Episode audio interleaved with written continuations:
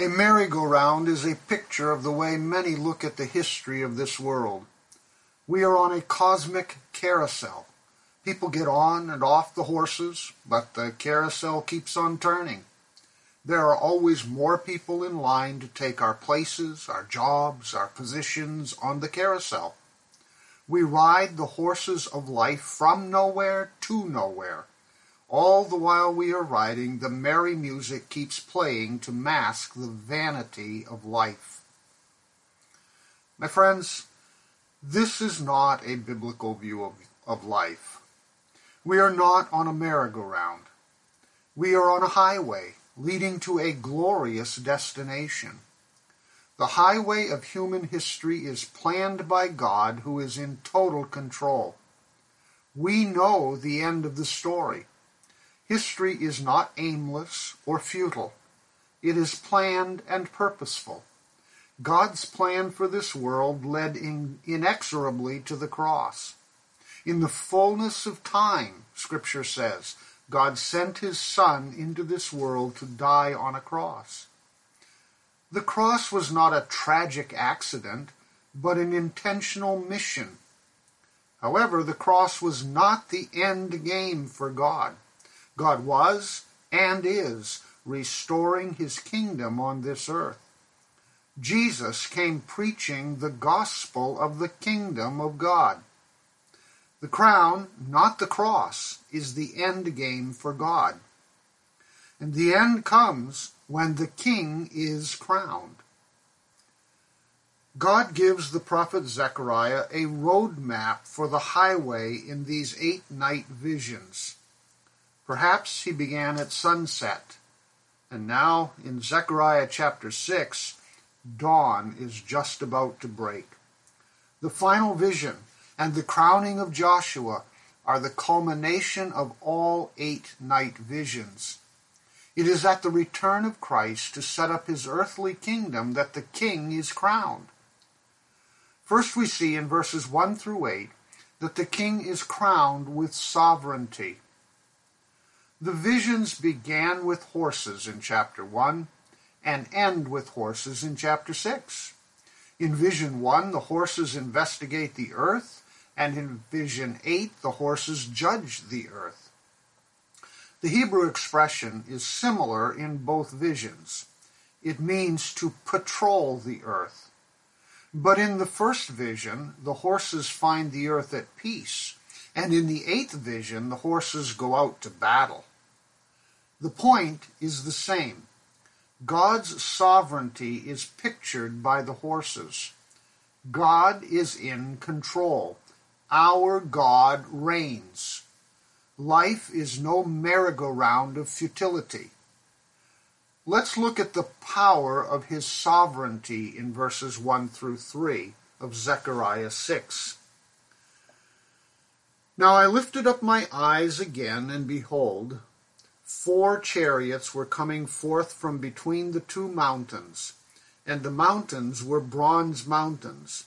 With the first chariot were red horses, with the second chariot black horses, with the third chariot white horses, and with the fourth chariot dappled or ashen horses. Zechariah sees two mountains of brass. A valley lies between the two mountains and in the valley he sees four chariots rushing down upon him. The two mountains are usually identified as the Mount of Olives and Mount Zion, where Jerusalem is located. In between these two mountains runs the Kidron Valley.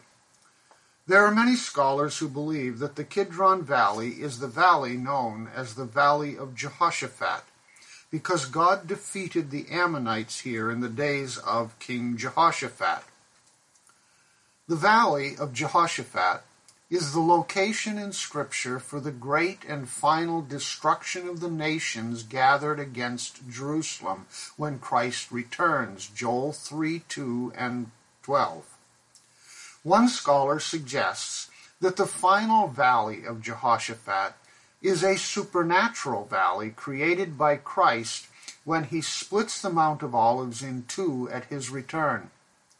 Zechariah predicts the creation of this valley in Zechariah chapter 14, verses 3 and 4, where we read, Then the Lord will go forth and fight against those nations as when he fights on a day of battle. In that day his feet will stand on the Mount of Olives, which is in front of Jerusalem on the east. And the Mount of Olives will be split in its middle from east to west by a very large valley, so that half of the mountain will move toward the north and the other half toward the south. The chariots in Zechariah's vision come in judgment upon the nations of the earth who are against Jesus Christ.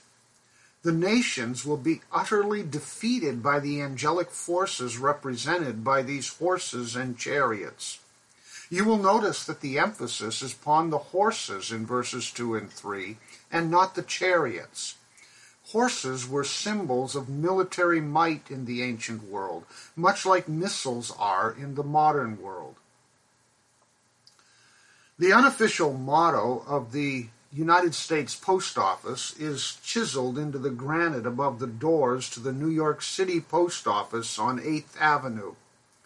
The words come from an ancient description of the Persian messengers who traveled by horseback over the 1700 miles of royal road from Persia to Turkey. They averaged 243 miles a day on horseback.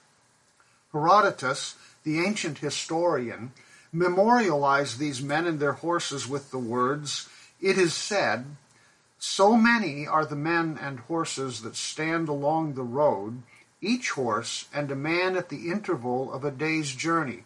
And these are stayed neither by snow, nor rain, nor heat, nor darkness from accomplishing their appointed course with all speed.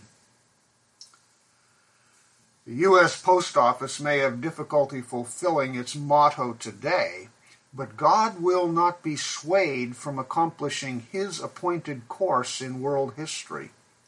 God is on his throne, and no one and nothing can stand in his way. No nation will ever be powerful enough to defeat God.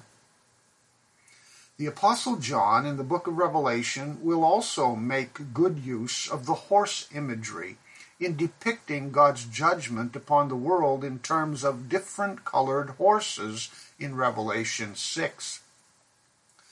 The Lamb, standing as if slain by the throne of heaven, opens the seals of a visionary book in Revelation 6.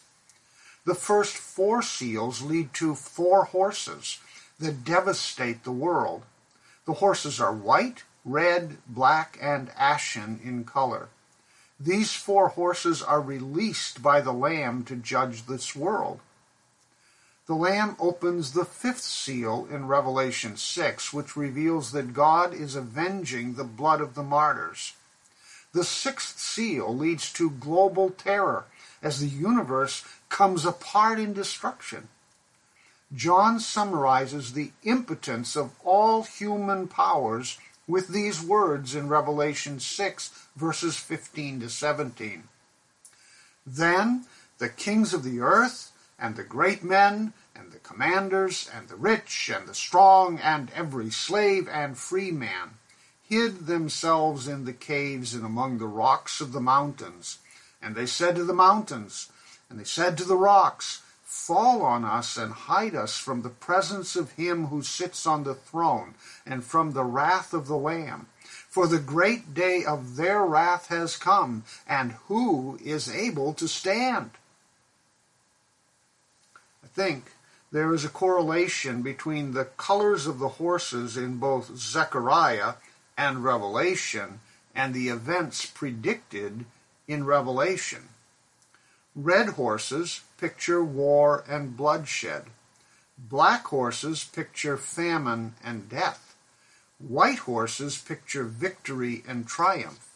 Ashen or dappled horses picture the plagues.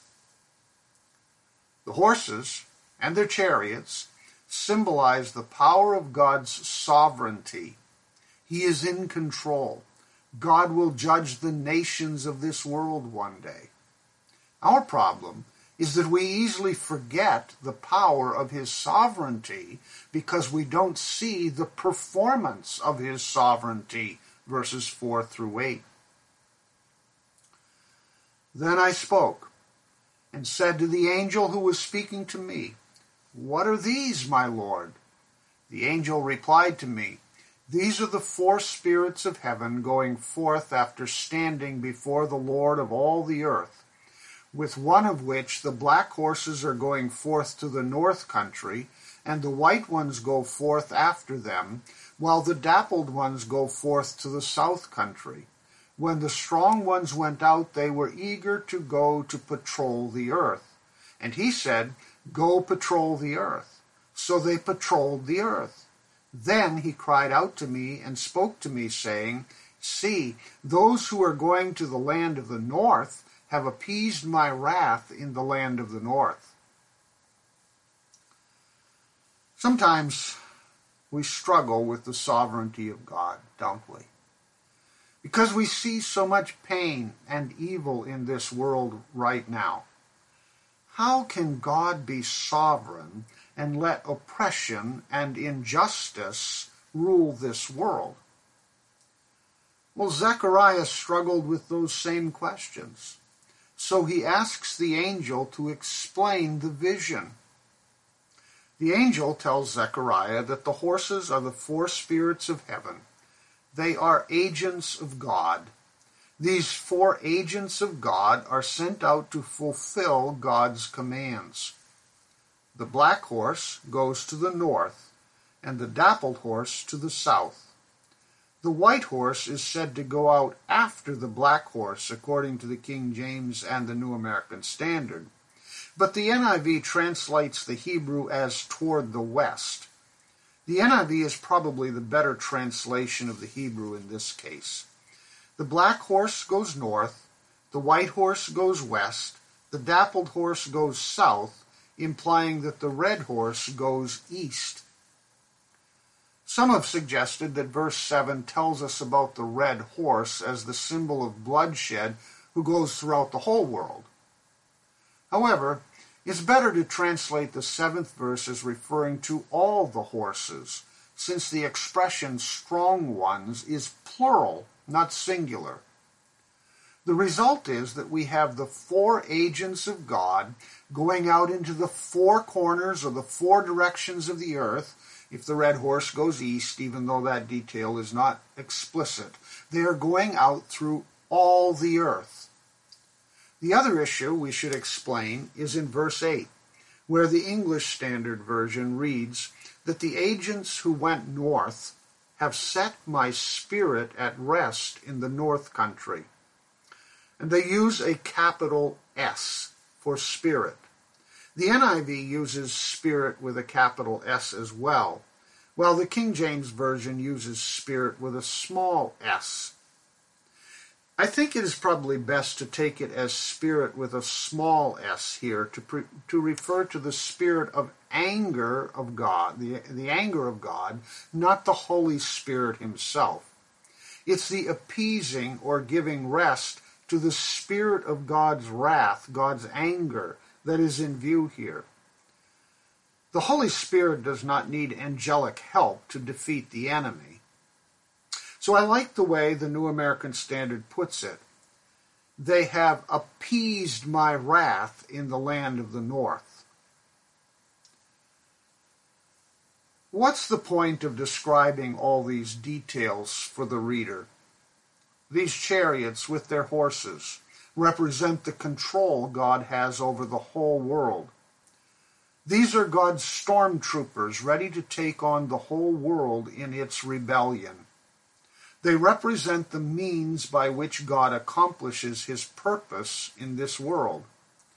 The land of the north becomes the symbol of all the enemies of God's people gathered to the north of Israel. the land of the north is a theme that runs throughout the prophetic literature because the enemies of Israel usually came from the north. It most often referred to the regions of modern day Iraq and Iran in the biblical record. That was the land of the north in Zechariah's day. Not unlike today, of course, where Iraq and Iran are Israel's primary enemies in the Middle East. God declares war on his enemies in this world, and one day he will defeat those enemies forever. We struggle with God's sovereignty because we want that day to come now. We want justice to reign supreme now. Yet God's timing is not our timing. W. E. Sangster, a famous preacher from a past generation, once said, God is still on the throne, and our hard task is this to have patience with the patience of God.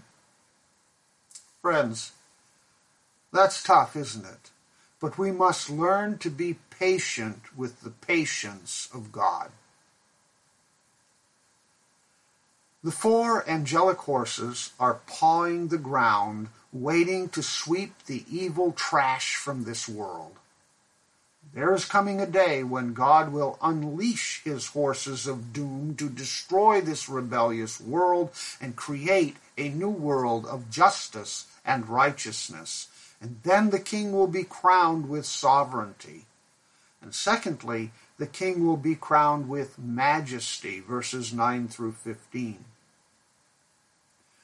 The word of the Lord also came to me, saying, Take an offering from the exiles, from Heldai, Tobijah, and Jedaiah. and you go to the, same day and enter the house of Josiah, the son of Zephaniah, where they have arrived from Babylon. Take silver and gold, make an ornate crown, and set it on the head of Joshua the son of Jehozadak the high priest. The eight night visions are over now. Zechariah is told to perform a symbolic act which will teach the people about the future crowning of Messiah. A group of people arrive from Babylon. And Zechariah is to take their gold and make a crown to put on the head of the high priest Joshua. This crowning teaches us about the majesty of the priest. Joshua is the high priest. He is not the heir to the throne of David like Zerubbabel. Israel made a strong distinction between the priesthood and the king. The king was not allowed to function as a priest, and priests were not allowed to function as kings. The crown in this coronation is not the crown or turban worn by the priest. The Hebrew word indicates a royal crown, the crown of a king. In fact, the word for crown is plural here. Many royal crowns were made of several circles of gold. They often had multiple diadems. These multiple diadems were put on the head of the high priest Joshua. Joshua is the symbol of the priest king who would later come to reign over the nation of Israel and over this world. So Joshua is the symbol of Messiah, who will one day be crowned with many crowns as both priest and king. It's fitting that the name Jesus, the Greek name, means the Lord saves, and the Hebrew name Joshua also means the Lord saves. The coronation of this priest is the coronation of our Savior Jesus Christ. The majesty of the priest is the majesty of the Savior. Zechariah goes on to tell us about the majesty of the man in verses 12 to 13. Then say to him, Thus says the Lord of hosts, Behold a man whose name is Branch, for he will branch out from where he is, and he will build the temple of the Lord. Yes, it is he who will build the temple of the Lord, and he who will bear the honor and sit and rule on his throne. Thus he will be a priest on his throne, and the council of peace will be between the two offices. I like the way the ESV translates this verse. Behold the man whose name is the branch. The man in this prophecy is not Joshua. Joshua is just a symbol of a greater man yet to come, the man Christ Jesus. Joshua cannot be the one in view here because the pronouns are all third person pronouns, not second person pronouns. Zechariah is speaking to Joshua, but he speaks about another person, a third person, whose name is the branch. The Messiah will be called the branch because he will branch out from his humble origins in a Bethlehem stall to be king over the world, according to Isaiah 53 2. He will build the temple, and he will sit enthroned as king. Verse 13 makes clear that there will be peace between the two offices of king and priest. The Messiah will be both king and priest over the nation. Behold the man. Behold the man who is king and priest. This coronation demonstrates the majesty of the man Christ Jesus before a world of sinners who can only be saved by his grace. So, we see the majesty of the priest, we see the majesty of the man, and now we see the majesty of the memorial, verses 14 and 15. Now the crown will become a reminder in the temple of the Lord to Helem, Tobijah, Jedaiah, and Hen, the son of Zephaniah. Those who are far off will come and build the temple of the Lord. Then you will know that the Lord of hosts has sent me to you, and it will take place if you completely obey the Lord your God. The crown is to be kept as a memorial that God keeps his promises, God keeps his word. The people who come from far away in these verses must be the Gentile nations of this world. When the nations of this world join in building the temple of God in Jerusalem by contributing their wealth of gold and silver, then the Israelites will know that God has restored his people. God said through the prophet Haggai, Haggai 2:7, I will shake all the nations, and they will come with the wealth of all the nations, and I will fill this house, this temple, with glory, says the Lord of hosts. That's why I say that whatever is taking place in Israel today is not the fulfillment of these prophecies. God will one day bring about such a total world transformation that the nations of this world will come to worship Jesus Christ at the temple in Jerusalem when he returns. This world is not going to be destroyed with nuclear weapons. For God has a plan to restore his kingdom on this earth. He is in control and the coronation of his king will take place in his kingdom. Then all the world will see the majesty of the Messiah. Behold the man. I think of the occasion, perhaps you are as well, when Jesus stood before Pilate in the judgment hall in Jerusalem. Pontius Pilate had dressed him up in a purple robe, pressed a crown of thorns on his head as a caricature of a king, making fun of him. Pilate turns to the rabid crowd, and he shouts, Behold the man! And the crowd shouts back, Crucify him! Crucify him!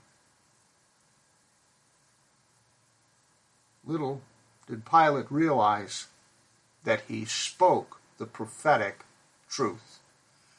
Behold the man, now wearing a crown of thorns as the sacrifice for our sins, now performing his priestly function to deal with sin by becoming our sacrifice for sin. Yet there is coming a day when that crown of thorns will be a crown of crowns with the world worshiping at the feet of the King of Kings. Listen to the words of John in the last book of the Bible, the book of Revelation, chapter 19. And I saw heaven opened, and behold, a white horse, and he who sat on it is called faithful and true. And in righteousness he judges and wages war. His eyes are a flame of fire, and on his head are many diadems.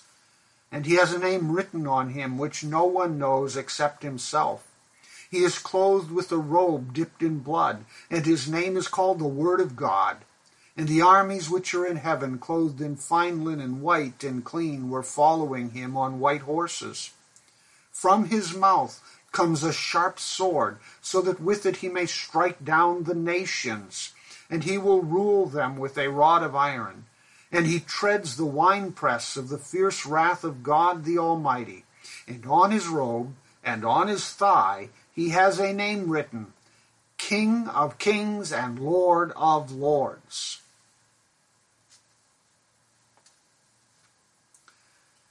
Many years ago, there was a popular television series called The Twilight Zone. I'm reminded of an episode in 1962 called The Little People. Two astronauts fly their spaceship to another planet, which appears to be totally uninhabited. The spaceship breaks down on the planet, so they are marooned on this uninhabited planet. While they are repairing the ship, one of the astronauts discovers it's not uninhabited he discovers a village of little people the size of ants who are terrified by his huge body and his great powers. These little people become his slaves. They build a statue in his honor. They know that if they do not do what he wants, he will stomp on their village, killing hundreds of them. He's the king of his tiny little kingdom.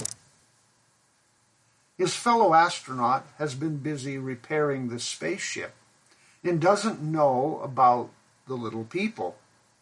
Eventually, he tells the first astronaut that the spaceship is fixed and they must leave immediately if they expect to have enough fuel to return to Earth. The first astronaut refuses because he likes his little kingdom. He likes being king. After his friend leaves in the spaceship. He flies away. The astronaut is busy ordering the little people around and killing anyone who gets in his way. Suddenly, a huge shadow falls across him, and he looks up to see a figure beside whom he looks like an ant. It is a giant astronaut from another spaceship that has landed on the planet and he screams at him to go away. I'm the god! Don't you understand? The astronaut shouts. I'm the god! Giant spaceman notices him and picks up the little astronaut, accidentally crushing him to death. The giant spaceman casually throws his body aside as all the little people rejoice. Many think that they are gods today. These self proclaimed gods laugh at Christians and bully people into submission.